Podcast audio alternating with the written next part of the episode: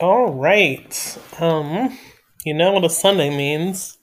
It means what it's always meant since the beginning of time.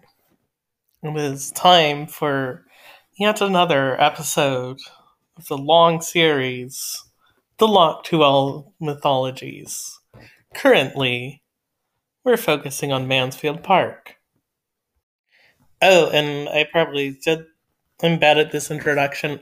This is your host, Jane Allred, or, you know, if you're listening to this, you already know who I am, let's be honest.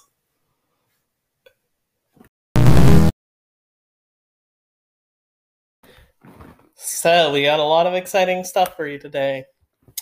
Um, we're not quite getting into it, but we're getting to the build up of the harp and you know your girl loves harps. Um, so let's get into it. Mansfield Park, Chapter 5, by Jane Austen. Narrated by Jane Allred. Um, this is an audio book recording for a podcast. Um, copyright. Can't say we didn't. Um, like and subscribe. Okay. So, yeah, chapter 5. The young people were pleased with each other from the first. Um, yeah, you know who the young people are. On each side, there was much to attract, and their acquaintance soon promised as early an intimacy as good manners would warrant. Miss Crawford's beauty did her no disservice with Miss Bertram's. They were too handsome themselves to dislike any woman woman for being so too, and were almost as charmed as their brothers with her lively dark eye, clear brown complexion, and general prettiness. Had she been tall, for form, full formed, and fair, it might have been more of a trial, but as it was, there could be no comparison and she was most allowably a sweet, pretty girl, while they were the finest young women in the country. Um, damn, I would always imagined her as tall. Um, I guess she's not. Anyway, let me know in the comments some of your Mary Crawford fan art. I, I need to do a Google for that. Maybe that will be a bonus episode. Video episode, video podcast. Is that what they call it? Where I look at Tumblr posts of Crawford slash fiction. um, this is a niche which probably I'm too interested in. All right, enough nonsense. Um, her brother was not handsome. no, when they first saw me, was absolutely plain, black and plain. Um, plain black and plain. So, I don't know what black is doing there. Let me know in the comments. Anyway, but he still was but he was the, but still he was the gentleman with a pleasing address. The second meeting proved him not so very plain. He was plain to be sure, but then he had so much countenance, and his teeth were so good, and he was so well made, that one soon forgot he was plain. And after a third interview, after dining in company with him at the parsonage, he was no longer allowed to be called so by anybody. um, you know, he is boring, isn't he? He's only entertaining in relation to others. He is boring. Plain. Plain. Plain Henry. Um, anyway, to go on. He was, in fact, the most agreeable young man the sisters had ever known, and they were equally delighted with him. Um, Miss Bertram's engagement made him equity the pro- made him in equity the property of Julia, of which Julia was fully aware. And before he had been at Mansfield a week, she was quite ready to be fallen in love with. Oh, yeah. Good turn of phrase. Not not ready to be to fall in love, to be fallen in love with. It's the majority of my life. Um yeah, interesting paragraph. the word plain appears a lot, as you may have noticed. Oh boy. Anyway.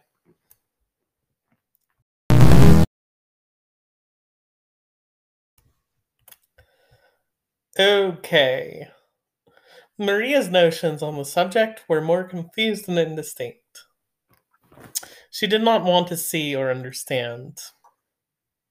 There could be no harm in her liking an agreeable man. Everybody knew her situation. Mr. Crawford must take care of himself. Mr. Crawford did not mean to be in any danger. The Miss Bertrams were worth pleasing, and were ready to be pleased, and he began with no object but of making them like him. He did not want them to die of love, but with sense and temper, which ought to have made him judge and feel better, he allowed himself great latitude on such points. I like your Miss Bertrams exceedingly, sister, said he, as he returned from attending them to their carriage after the said dinner visit. They are elegant. They are very elegant, agreeable girls. So they are indeed. I am delighted to hear you say it. But you like Julia best. Oh, yes, I like Julia best. But do you really? For Miss Bertram is in general thought the handsomest. So I should suppose. She has every she has the advantage in every feature, and I prefer her countenance. But I like Julia best. Miss Bertram is certainly the handsomest, and I found her the most agreeable. But I shall always like Julia the best, because you order me. I shall not talk to you, Henry, but I know you will like her best at last. Did I not tell you I like her best at first? And besides, Miss Bertram is engaged. Remember that, my dear brother. Her choice is made. Yes, and I like her better, the better for it. An engaged woman is always more agreeable than a disengaged. She is satisfied with herself. Her cares are over, and she feels that she may exert all her powers of pleasing without suspicion. All is safe with the lady engaged. No harm can be done. Why, as to that, Mr. Rushworth is a very good sort of young man, and is a great match for her. But Miss Bertram does not care three. Okay, so I think I got lost with the voices. So the person who said that last line was um uh, um, Mary. Now we're on to boring Henry. But Miss Bertram does not care three straws for him. That is your opinion of your intimate friend. I do not subscribe to it. I am sure Miss Bertram is very much attached to Mr. Rushworth. I could see it in her eyes when he was mentioned. I think well Miss Bertram to suppose she would ever give her hand without her heart. And here's another weird thing with the dialogue. We are now shifting to a conversation between Mary, Mary Crawford, and Mrs. Grant, their older sister. Um, so it starts with Mrs. Grant. Mary, how shall we manage him? We must leave him to himself, I believe. Talking does no good. He'll be taken in at last. But I would not have him taken in. I would not have him duped. Oh, I would have it all fair and honorable. Oh dear, let him stand his chance and be taken in. It will do just as well. Everybody is taken in at some period or other. Not always in dear mar- in marriage, dear Mary. In marriage, especially, with all due respect, to such of the present company as chance to be married, my dear Mrs. Grant, there's not one in a hundred of either sex who is not taken in when they marry. Look where I will. I see that it is so. I feel that it must be so. When I consider that is, of all transactions, the one in which people mo- expect most from others and are least honest themselves. Ah, you have been in a bad school for matrimony in Hill Street. My poor aunt had certainly little cause to love the state. But however, speaking from my own observation, it is a maneuvering business. I know so many who have married in f- the full expectation and confidence of some one particular advantage in the connection, or accomplishment, or good quality in the person, who have found themselves entirely deceived, and been obliged to put up with exactly the reverse. What is this but a taken? My dear child, there must be a little imagination here. I beg your pardon, but I cannot quite believe you. Depend on it, you see but half. You see the evil, but you do not see the consolation. There will be little rubs and disappointments everywhere, and we are all apt to expect too much. But then, if one scheme of happiness fails, human nature turns another. If the first calculation is wrong, we make a second better. We find comfort somewhere. And these evil minded observers, dearest Mary, who make much of a little, are more taking in and deceived than parties the parties themselves. How's that for compat? All right, Mary's response. Well done, sister. I honor your esprit de corps. I think that's how you say the French. Um, Mary doesn't say that, of course. I'm sure she said it great. She's lovely and beautiful. Um, anyway, she continues When I am a wife, I mean to be just as staunch myself, and I wish my friends in general would be so too. It would save me a many a heartache. You are as bad as your brother, Mary, but we will cure you both. Mansfield shall cure you both, and without any taking in. Stay with us, and we will cure you. Yes, Mansfield will cure, cure them indeed.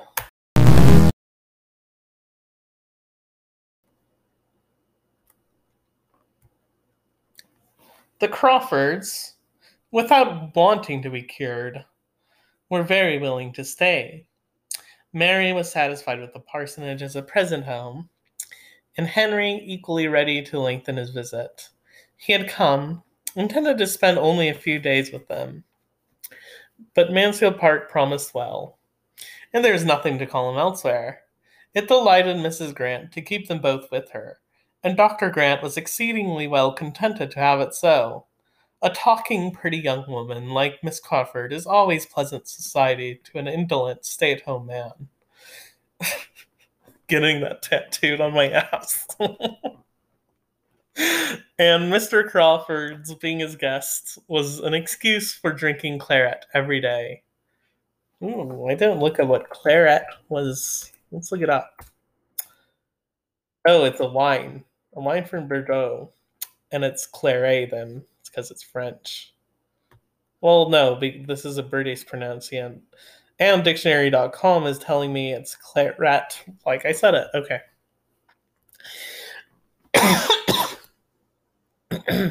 we'll edit that cough out. We're not editing the cough out. All right, to go on. the Miss Bertram's admiration of Mr. Crawford was more rapturous than anything which Miss Crawford's habits made her likely to feel.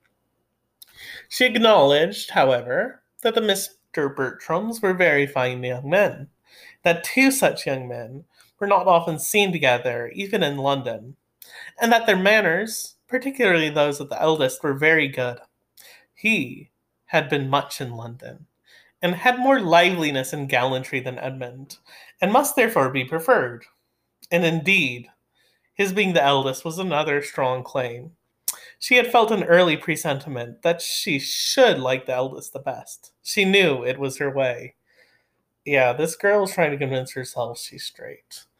Um, All right, to go on. Tom Bertram must have been thought pleasant. Indeed, at any rate, he was the sort of young man to be generally liked. His agreeableness was of the kind to be oftener found agreeable than some endowments of a higher stamp, for he had easy manners, excellent spirits, a large acquaintance, and a great deal to say. And the reversion of Mansfield Park and a baronetcy did no harm to all this. It's just so funny how this departs from the 1999 movie where he's just this sad, tortured, just the sad, tortured slave master. anyway, Miss Crawford soon felt that he and his situation might do. She looked at her with due consideration and found almost everything. She looked about her with due consideration and found almost everything in his favor.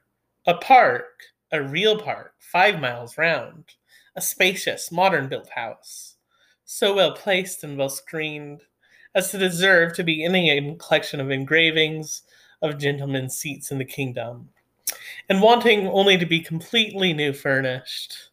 Pleasant sisters, a quiet mother, and an agreeable man himself, with the advantage of being tied up from much gaming at present by a promise to his father, and of being Sir Thomas hereafter. she just doesn't. She's not interested in him. It's great. Um, it might do very well. She believes she could should accept him, and she began accordingly accordingly to interest herself a little about the horse which he had run at the Bertramington races.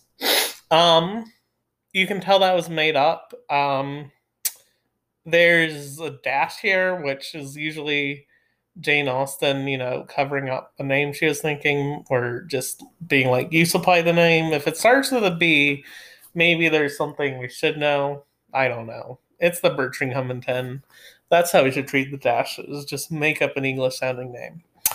All right. The races, these races were to call him away not long after their acquaintance began.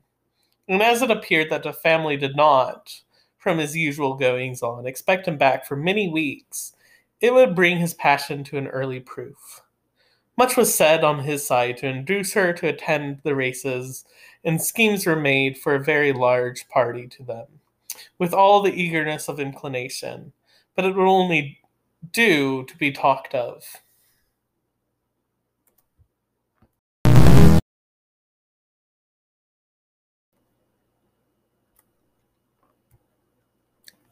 The Crawfords, without wanting to be cured, were very willing to stay. Mary was satisfied with the parsonage as a present home, and Henry equally ready to lengthen his visit. He had come, intended to spend only a few days with them, but Mansfield Park promised well, and there was nothing to call him elsewhere. It delighted Mrs. Grant to keep them both with her, and Dr. Grant was exceedingly well contented to have it so. A talking, pretty young woman like Miss Crawford is always pleasant society to an indolent, stay at home man. Getting that tattooed on my ass. and Mr. Crawford's being his guest was an excuse for drinking claret every day. Ooh, I didn't look at what claret was. Let's look it up. Oh, it's a wine a wine from Bordeaux, and it's claret. Then it's because it's French. Well, no, this is a British pronunciation. And dictionary.com is telling me it's claret, like I said it. Okay.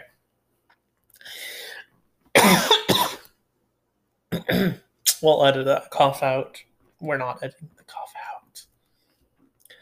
All right, to go on.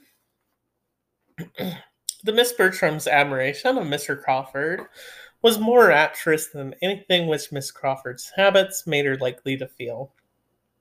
She acknowledged, however, that the Mr. Bertrams were very fine young men, that two such young men were not often seen together, even in London, and that their manners, particularly those of the eldest, were very good. He had been much in London, and had more liveliness and gallantry than Edmund, and must therefore be preferred. And indeed, his being the eldest was another strong claim. She had felt an early presentiment that she should like the eldest the best. She knew it was her way. Yeah, this girl is trying to convince herself she's straight. Um. All right, to go on. Tom Bertram must have been thought pleasant. Indeed, at any rate, he was the sort of young man to be generally liked. His agreeableness was of the kind to be oftener found agreeable than some endowments of a higher stamp, for he had easy manners, excellent spirits, a large acquaintance, and a great deal to say. And the reversion of Mansfield Park and a baronetcy did no harm to all this. It's just so funny how this departs from the 1999 movie where he's just this sad, tortured, just the sad, tortured slave master. anyway, Miss Crawford soon felt that he and his situation might do. She looked at her with due consideration and found almost everything. She looked about her with due consideration and found almost everything in his favor. A park, a real park, five miles round, a spacious, modern built house, so well placed and well screened as to deserve to be in a collection of engravings of gentlemen's seats in the kingdom, and wanting only to be completely new furnished. Pleasant sisters, a quiet mother, and an agreeable man himself, with the advantage of being tied up from much gaming at present by a promise to his father, and of being Sir Thomas hereafter. she just doesn't. She's not interested in him. It's great. Um, it might do very well. She believes she could should accept him, and she began accordingly accordingly to interest herself a little about the horse which he had run at the Bertram Bertramington races. Um, you can tell that was made up. Um, there's a dash here, which is usually Jane Austen, you know, covering up a name she was thinking, or just being like, you supply the name. If it starts with a B, maybe there's something we should know. I don't know. It's the Bertramington. That's how we should treat the dashes. Just make up an English sounding name. All right. The races, these races were to call him away not long after their acquaintance began. And as it appeared that the family did not, from his usual goings on, expect him back for many weeks, it would bring his passion to an early proof. Much was said on his side to induce her to attend the races, and schemes were made for a very large party to them, with all the eagerness of inclination, but it would only do to be talked of.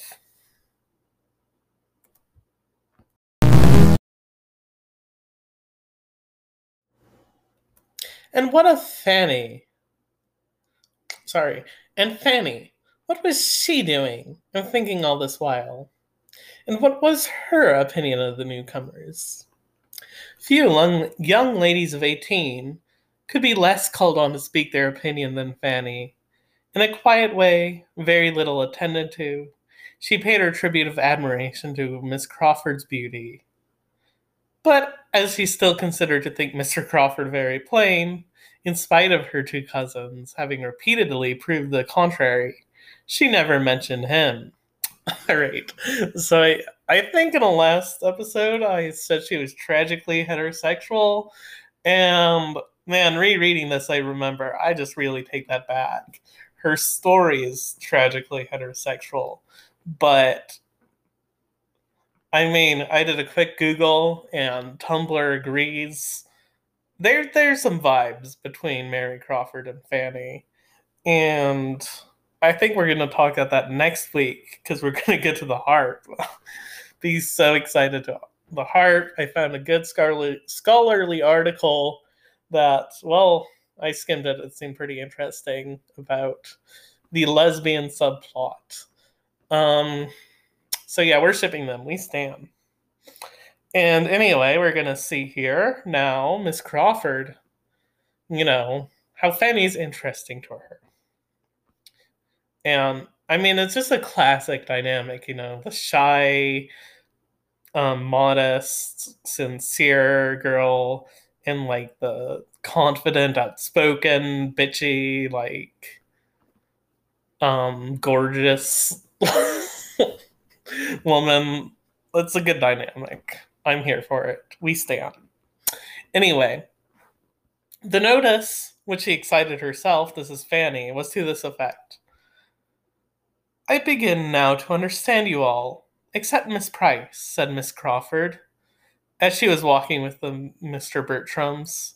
Pray, is she out, or is she not? I am puzzled. She dined at the parsonage with the rest of you, which seemed like being out. And yet she says so little that I can hardly suppose she is. Edmund, to whom this was chiefly addressed, replied, um, I believe I know what you mean, but I will not undertake to answer the question. My cousin is grown up. She has the age and sense of a woman, but the out and not outs are beyond me. And yet, in general, nothing can be more easily ascertained. The distinction is so broad. Manners, as well as appearance, are, generally speaking, so totally different. Till now, I could not have supposed it possible to be mistaken as to a girl's being out or not. A girl, not out, has always the same sort of dress, has the same sort of dress. A closed bonnet, for example, looks very demure and never says a word. You may smile, but it is so, I assure you. And except that it is sometimes carried a little too far, it is all very proper. Girls should be quite immodest. The most objectionable part, the, the, the most objectionable part is that the alterations of manners on being introduced in company is frequently too sudden. They sometimes pass in such very little time from reserve to the quite opposite, to confidence. That is the faulty part of the present system. One does not like to see a girl of 18 or 19 so immediately up to everything. And perhaps when one has seen her hardly able to speak the year before. Mr. Bertram, I dare say you have sometimes met with such changes. I believe I have, but this is hardly fair. I see what you're at. You are quizzing me and Miss Anderson. I think the modern one language would be you are quizzing me about Miss Anderson. So that's pretty interesting. Maybe fun to like do a deep dive into that etymology there. Um, but despite this being me, we aren't doing that. Um, okay, so Mary's response. No, indeed. Miss Anderson? I do not know who or what you mean. I am quite in the dark. But I will quiz you with a great deal of pleasure, if you'll tell me what about. Ah, you carry it off very well, but I cannot be quite so far imposed on. You must have had Miss Anderson in your eye in describing an altered young lady. You paint too accurately for mistake. It was exactly so. The Andersons of Baker Street. We were speaking of them the other day, you know, Edmund. You have heard me mention Charles Anderson. The circumstance was precisely as this lady has represented it. When Anderson first introduced me to his family about two years ago, his sister was not out, and I could not get her to speak to me. I sat there an hour one morning waiting for Anderson, with only her and a little girl or two in the room, the governess being sick or run away, and the mother in and out every moment with letters of business and I could hardly get a word or look from the young lady. Nothing like a civil answer. She screwed up her mouth and turned up from me with such an air. I did not see her again for a twelvemonth. She was then out. I met her at Mrs. Holford's, and did not recollect her. She came up to me, claimed me as an acquaintance, stared me out of countenance, and talked and laughed till I did not know which way to look. I felt that I must be the jest of the room at the time, and Miss Crawford, it is plain, has heard the story. and a very pretty story it is, and with more truth by, in it, I dare say, than does credit to Miss Anderson. it is a good story. it's so boring. it's good. Um, All right. Anyway, to continue, Miss Miss Crawford, it is too common a fault. Mothers certainly have not yet got quite the right of managing their daughters. I do not know where the error lies. I do not pretend to set people right, but I do see that they are often wrong. Iconic.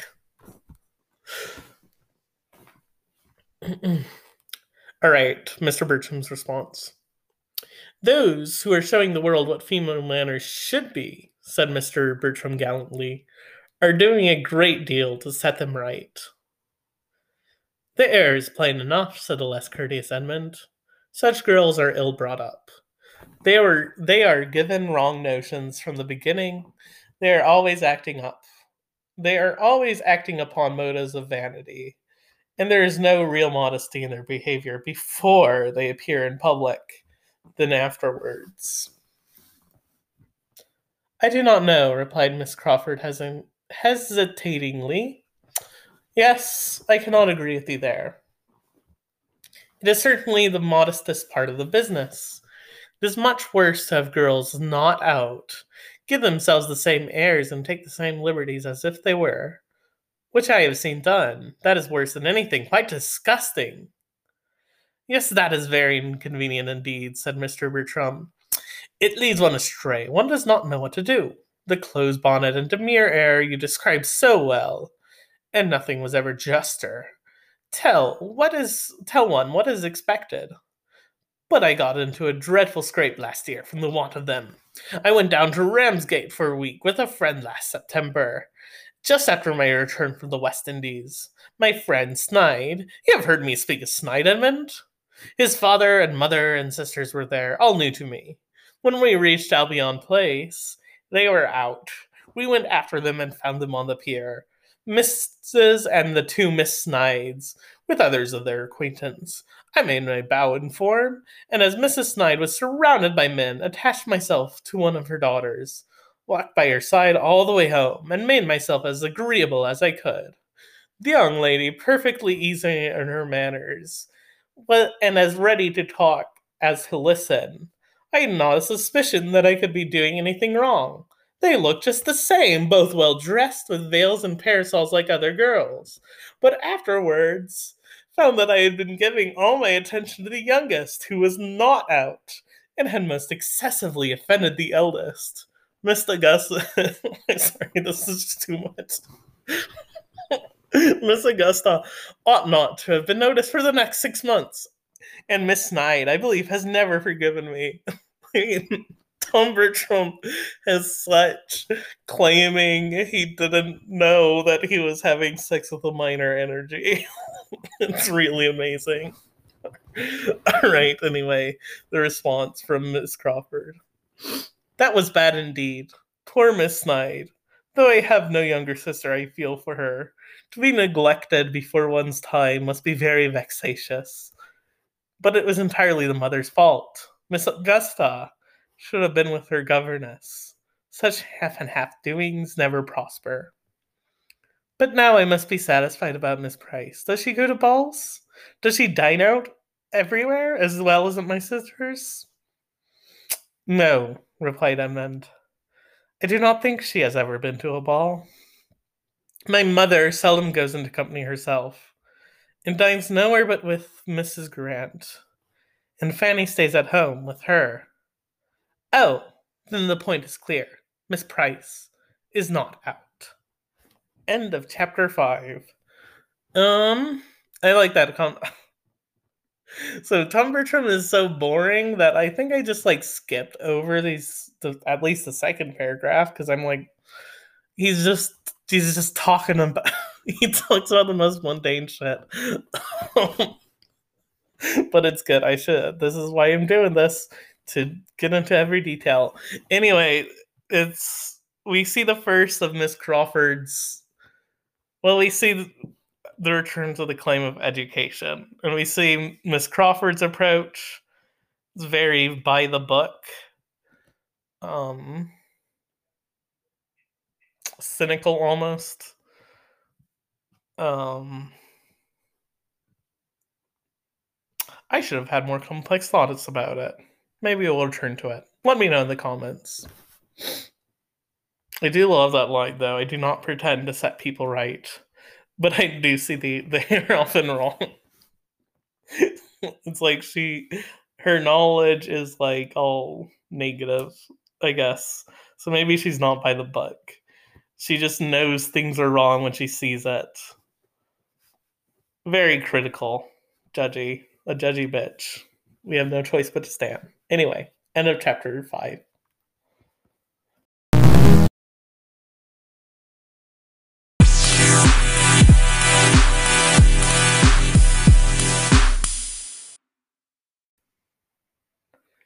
Okay, so Mansfield Park, Chapter 6 by Jane Austen. This is an audio recording read by Jane Allred. Like and subscribe. Okay, so Mr. Bertram set off for what did I say the name was? Birminghamshire, Bertramshire, Birminghamshire. He set off for the races. And Miss Crawford was prepared to find a great chasm in their society and to miss him decidedly in the meetings which were now becoming also almost daily between the families. Did she really miss him though? And on all their dining together at the park, soon after his going, she retook her chosen place near the bottom of the table, fully expecting to feel a most melancholy difference in the change of masters. It would be a very flat business, she was sure. In comparison with his brother, Edmund would have nothing to say. The soup would be sent round in a most spiritless manner, wine drank without any smiles or agreeable trifling, and the venison cut up without supplying one pleasant anecdote of any former haunt or a single entertaining story about my friend such a one. I mean, that is true. Edmund sucks. Um, she must try to find amusement in what was passing at the upper end of the table and in observing Mr. Rushworth, who was now making his appearance at Mansfield for the first time since the Crawfords' arrival. He had been visiting a friend in the neighboring county, and that friend, having recently had his grounds laid out by an improver, Mr. Rushworth, was returned with his head full of the subject, and very eager to be improving his own place in the same way. And though not saying much to the purpose, could not talk of any or Though not saying much to the purpose, could talk of nothing else. The subject had already been handled in the drawing room. It was revived in the dining parlor. Miss Bertram's attention and opinion was evidently his chief aim, and though her deportment showed rather conscious superiority than any solicitude to oblige him, the mention of Sotherton Court and the ideas attached to it gave her a feeling of complacency which prevented her from being very ungracious. This book's just full of different varieties of boring men. Okay, so we're going to Mr. Rushworth's speech. I wish you could see Compton, said he. It is a most complete thing.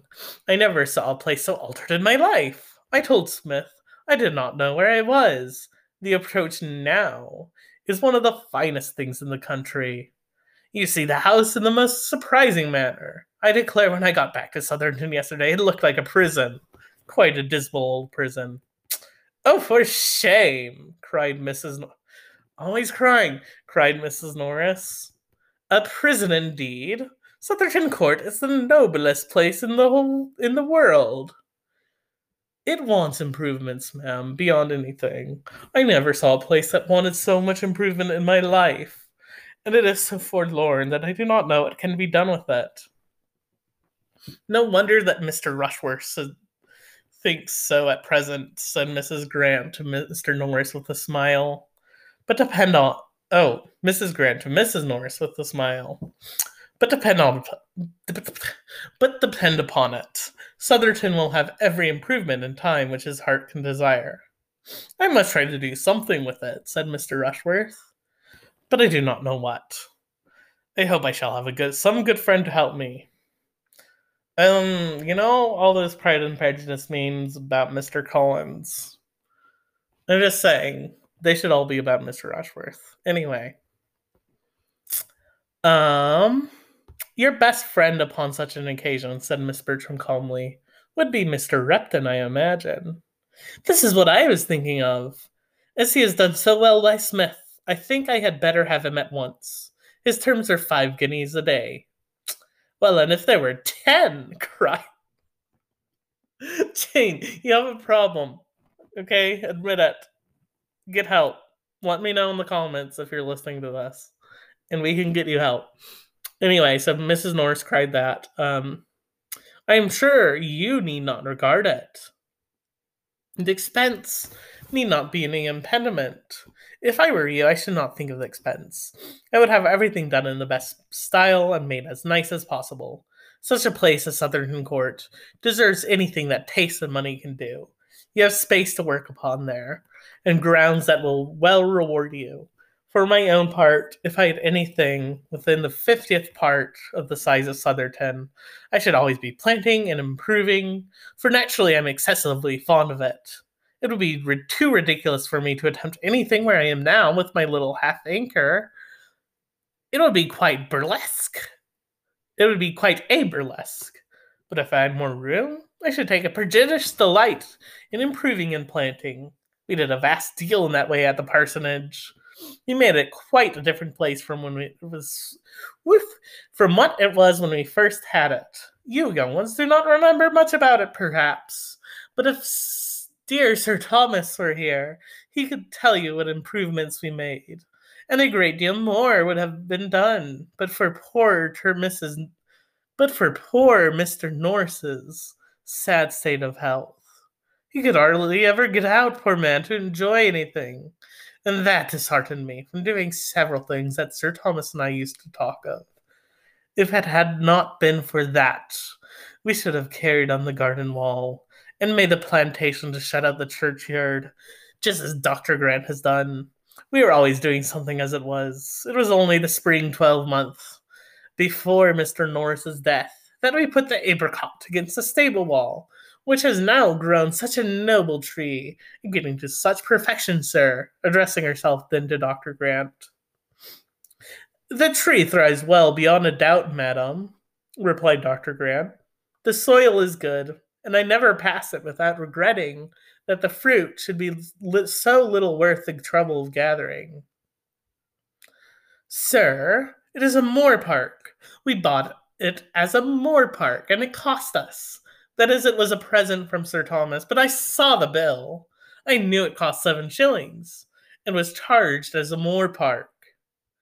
You were imposed on, ma'am, replied Dr. Grant.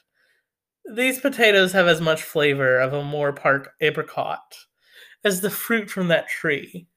It is an insipid fruit at the best, but a good apricot is eatable, which none from my garden are. Harsh. The truth is, ma'am, said Mrs. Grant, pretending to whisper across the table to Mrs. Norris, that Dr. Grant hardly knows what the natural taste of her apricot is. He has scarcely ever indulged in one, for it is so valuable fruit. With a little insistence, and ours is such a remarkably large, fair sort, that what the what with early tarts and preserves, my cook contrives to get them all. Mrs. Norris, who had begun to redden, was appeased, and for a little while other subjects took place of the improvements of Sotherton. Dr. Grant and Mrs. Norris were seldom good friends. Their acquaintance had begun in dilapidations, and their habits were totally dissimilar.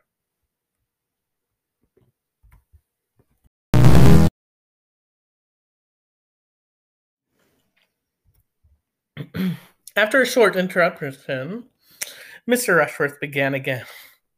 It goes on so long. This boring business, I love it. Smith's Place is the admiration of all the country. It was a mere nothing before Repton took it in hand. I think I shall have Repton. Mr. Rushworth, said Lady Bertram, if I were you, I would have a very pretty shrubbery. One likes to get out into shrubbery in fine weather. Mr. Rushworth was eager to assure her ladyship of his acquiescence and try to make something complimentary. But between his submission to her taste and his all having always intended the same himself, with the super added objects of professing attention to the comfort of ladies in general, and of insinuating that there was only one whom he was anxious to please. He grew puzzled, and Edmund was glad to put an end to his speech by a proposal of wine. Mr. Rushworth, however, though not usually a great talker, had still more to say on the subject next to his heart. Smith has not much above a hundred acres altogether in his grounds, which is little enough and makes it more surprising that the place can, could have been so improved. Now at Sotherton, we have a good seven hundred, without reckoning the water meadows, so that I think if so much could be done at Compton, we need not despair. There have been two or three final trees cut down that grew too near the house, and it opens the prospect amazingly, which makes me think that Repton, or anybody of the sort, would certainly have the avenue at Sotherton down. The avenue that leads from the west front to the top of the hill, you know. Turning to Miss Bertram, particularly as he spoke. But Miss Bertram thought it must be coming to reply, The avenue! Oh, I do not recollect it. I really know very little of Sotherton. Fanny, who, thank God, we're going to leave this, it's great. Fanny, who was sitting at the other side of Edmund, exactly opposite Miss Crawford, who had been attentively listening, now looked at him and said in a low voice, Cut down an avenue? What a pity! Does it not make th- you think of Cowper? Ye fallen avenues! Once more I mourn your fate, unmerited. He smiled as he answered, I am afraid the avenue stands a bad chance, Fanny. I should like to see Sotherton before it is cut down, to see the place that it is now, in its, its old state. But I do not, do not suppose I shall. Have you never been there? No, you never can. And unluckily, it is out of distance for a ride. I wish we could contrive it. Oh, it does not signify. Whenever I do see it, you will tell me how it has been altered. I collect, said Miss Crawford, but Sotherton is an old place and a place of some grandeur. In Any particular style of building? The house was built in Elizabeth's time and is a large, regular brick building, heavy but respectable looking, and has many good rooms. It is ill placed, it stands in one of the lowest parts of the park. In that respect, unfavorable for improvement. All right, my cat's talking to me. We gotta make a pause. All right, so to continue Edmund's comments on the house, um, where were we? Yeah, yeah, Medea, you're right. We were there. so he says about it's the lowest spots of the park, um, but he's continuing. But the woods are fine, and there is a stream, which I dare say might be made a good deal of. Mr. Rushworth is quite right, I think, in meaning to give it a modern dress and I have no doubt that it will all be done extremely well. Miss Crawford listened with submission and said to herself, He is a well bred man. He makes the best of it. I do not wish to influence Mr. Rushworth, he continued, but had I a place new to new fashion, I should not put myself into the hands of an improver. I'd rather have an inferior degree of beauty of my own choice and acquired progressively. I'd rather abide by my own blunders than by his. You wouldn't. Medea, what's up? Okay, we gotta make a cat pause again. Okay, so Mary Crawford's responding. you would know what you were about, of course, but that will not suit me. I have no eye or ingenuity in such matters. But as they are before me, and I, had I a place of my own in the country, I should be most thankful to any Mr. Repton who would undertake it. Give me as much beauty as he could for my money. I should never look at it till it was complete. it would be delightful to me to see the progress of it all, said Fanny. Ay, you have been brought up to it.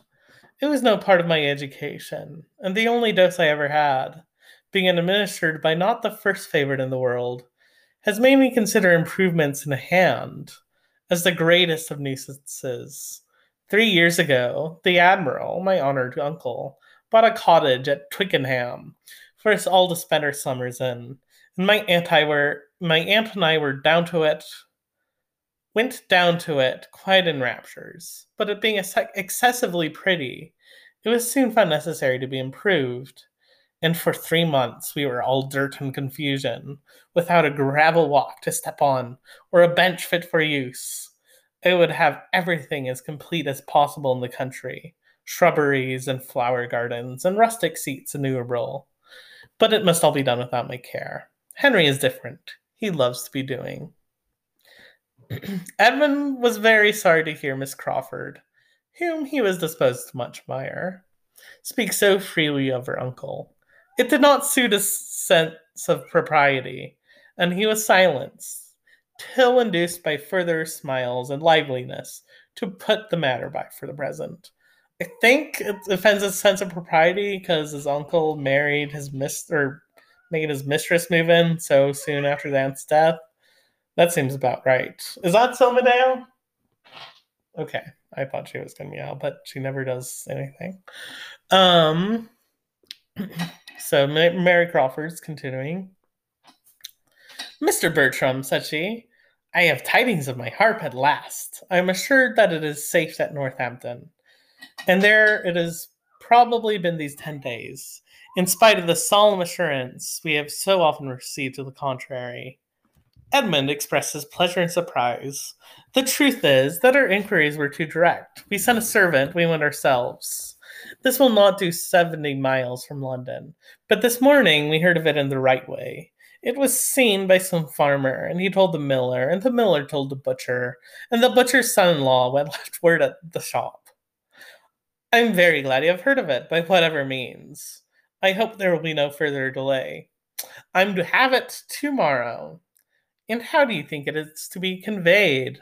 Not by a wagon or cart. Oh no, nothing of that kind could be hired in the village. I might as well have asked for porters and a hand barrow. You would find it difficult, I dare say, just now, in the middle of a very late hay harvest, to hire a horse and cart. I was astonished to find what a piece of work was made of it. To want a horse and cart in the country seemed impossible, so I told my maid to speak for one directly. And as I cannot look out of my dressing closet without seeing one farmyard, nor walk in the shrubbery without passing another, I thought it would only it would be only ask and have, and was rather grieved that I could not get the advantage to all.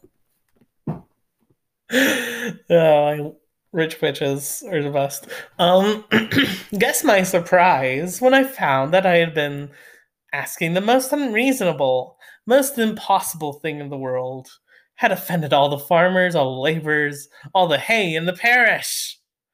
As for Dr. Grant Sparrowleaf, I believe I had better keep out of his way. And my brother in law himself, who is all kindness in general, looked rather black upon me when he found what I had been at. You could not be expected to have thought on the subject before, but when you do think of it, you must see the importance of getting in the grass of getting in the grass. The hire of a cart at any time might not be so easy as you suppose. Our farmers are not in the habit of letting them out. But in harvest, it must be quite out of their power to spare a horse. I shall understand all your ways in time, but coming down with the true London maxim that everything is to be got with money, I was a little embarrassed at first by the sturdy independence of your country customs. However, I'm to have my heart fetched tomorrow. Henry, who's good natured himself, who is good nature itself, has offered to fetch it in his barouche. Will it not be honorably conveyed? Edmund spoke of the harp as his favorite instrument. It was good. It's my yeah. It, good taste there, Edmund. Good for you. and hoped to be soon. I'm allowed to hear. I mean, maybe he's just posing. He's just posing. Fuck Edmund. Um, Fanny had never heard the harp at all and wished for it very much. Um, it is a very onic instrument. I'll give it that. Um, I shall be most happy to play to you both, said Miss Crawford, at least as long as you can like to listen. Probably much longer, for I dearly love music myself. And where nat- the natural taste is equal, the player must always be best off, for she is gratified in more ways than one. Now, Mr. Bertram, if you write to your brother, I entreat you to tell him my harp is come. He heard so much of my misery about it, and he may say, if he please, that I shall prepare my most plaintive airs against his return, in comparison to his feelings, as I know his horse will lose. If I write, I will say whatever you wish me, but I do not at present foresee any occasion for writing. No, I dare say. Nor if you're going to be gone for a twelvemonth would you ever write him. Nor he to you if it could be helped. The occasion would never be foreseen. What strange creatures brothers are! You would not write to each other, but upon the most urgent necessity in the world, and when obliged to take up the pen to say that such a horse is ill, or such a relation dead, it is done in the fewest words possible. You have but one style among you. I know it perfectly. Henry, who is in every other respect exactly what a brother should be, who loves me, consults me, confides in me, and will talk to me by the hour together, has never yet turned the page in a letter, and very often it is nothing more than Dear Mary, I am just arrived. Bath seems full, and everything as usual. Yours sincerely. That is the true manly style. That is a complete brother's letter. When they are at a distance from all their family, said Fanny, coloring for William's sake, they can write long letters. Love her. Miss Price has a brother at sea, said Edmund, whose excellence as a correspondent makes her think you are too severe upon us. At sea, has she? In the king's service, of course.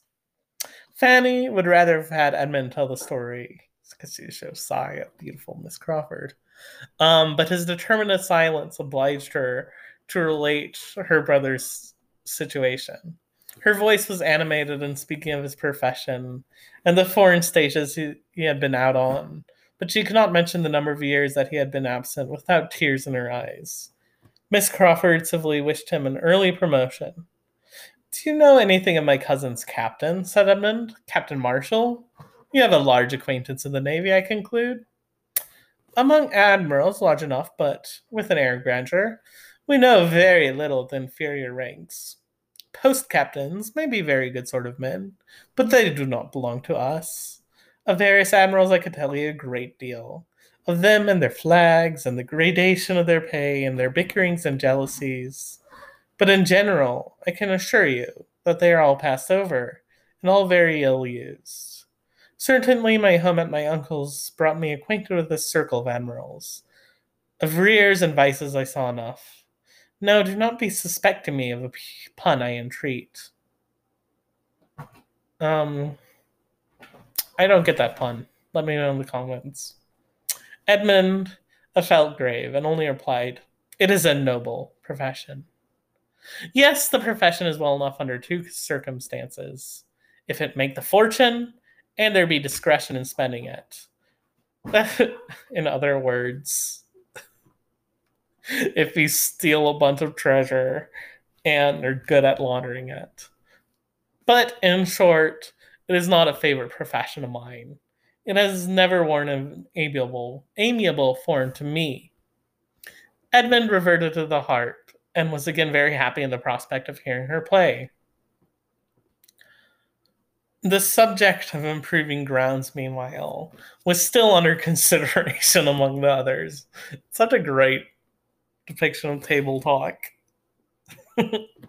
so then there's one subject which never gets dropped. Anyway, and Mrs. Grant could not help addressing her brother, that was calling his attention from Miss Julia Bertram. My dear Henry, have you nothing to say? You have been an improver yourself, and from what I hear of Everingham, it may vie with any place in England. Its natural beauties, I am sure, are great. Everingham, as it used to be, was perfect in my estimation. Such a happy fall of ground and such timber. What would I not give to see it again? Nothing could be so gratifying to me as to hear your opinion of it, was his answer. But I fear there would be some disappointment. You would not find it equal to your present ideas. In extent, it is a mere nothing. You would be surprised at its insignificance. And as for improvement, there is very little for me to do. Too little. I should have liked to have been busy much longer. You are fond of this sort of thing? said Julia. I was trying to do flirtatiousness. I don't know. Um no voices. Excessively. But what with the natural advantages of the ground, which pointed out, even to a very young eye, what little remains to be done, and my own consequent resolutions. I had not been of age three months before Everingham was all that it is now. My plan was laid at Westminster, a little altered, perhaps at Cambridge, and at one and twenty executed. I am inclined to envy Mr. Rushworth for having so much happiness yet before him. I have been a devourer of my own. Those who see quickly will resolve quickly and act quickly, said Julia. You can never want employment. Instead of envying Mr. Rushworth, you should assist him with your opinion. Mrs. Grant, hearing the latter part of the speech, enforced it warmly, persuaded that no judgment could be equal to her brother's. And as Miss Bertram caught at the idea likewise and gave it her full support, declaring that, in her opinion, it was infinitely better to consult with friends and disinterested advisers than immediately to throw the business into the hands of a professional man. Mr. Rushworth was very ready to request the favor of Mr. Crawford's assistance, and Mr. Crawford, after por- properly woo, um, depreciating his own abilities, was quite at his service in any way that could be useful. Mr. Rushworth then began to propose Mr. Crawford's doing him the honor of coming over to Sotherton and taking a bed there. When Mrs. Norris, as if reading in her two nieces' minds their little approbation of a plan, which was to take Mr. Crawford away, interposed with an amendment. There can be no doubt of Mr. Crawford's willingness, but why should not more of us go? Why should we not make a little party? Here are many that would be interested in your improvements. My dear Mr. Washworth, and why do I always, with Mrs. Norris, always do that whenever she says my dear. I did the wrong intonation, is what I'm saying. Here are many that would be interested in your improvements, my dear Mr. Rushworth. And I can't do it. Here are many that would be interested in your improvements, my dear Mr. Rushworth. There we are. And that would like to hear Mr. Crawford's opinion on the spot, and that might be of some small use to you with their opinions. And for my own part, I've been long wishing to wait upon your good mother again. Nothing but having no horses of my own could have been made me so remiss. But now I could go and sit a few hours with Mrs. Rushworth, while the rest of you walked about and settled things. And then we could all return to a late dinner here, or dine at Sotherton, just as might be most agreeable to your mother, and have a pleasant drive by moonlight. I dare say Mrs. Mr. Crawford would take my two nieces and me in his barouche and Edmund can go on horseback. You know his you and woof, Edmund can go on horseback. You know, sister and Fanny will stay at home with you. Sorry, let me do that. And Edmund can go on horseback. You know, sister. And Edmund can go on horseback. You know, sister. And Fanny will stay at home with you. There we are. I can read. Lady Bertram made no objection. and Fanny did not say anything. Uh, she's not mentioned. Anyway, Lady Bertram made no objection, and everyone concerned in the going was forward in expressing their ready concurrence. I guess she did. Well, of course she did. Excepting Edmund, who heard it all and said nothing. End of chapter 6.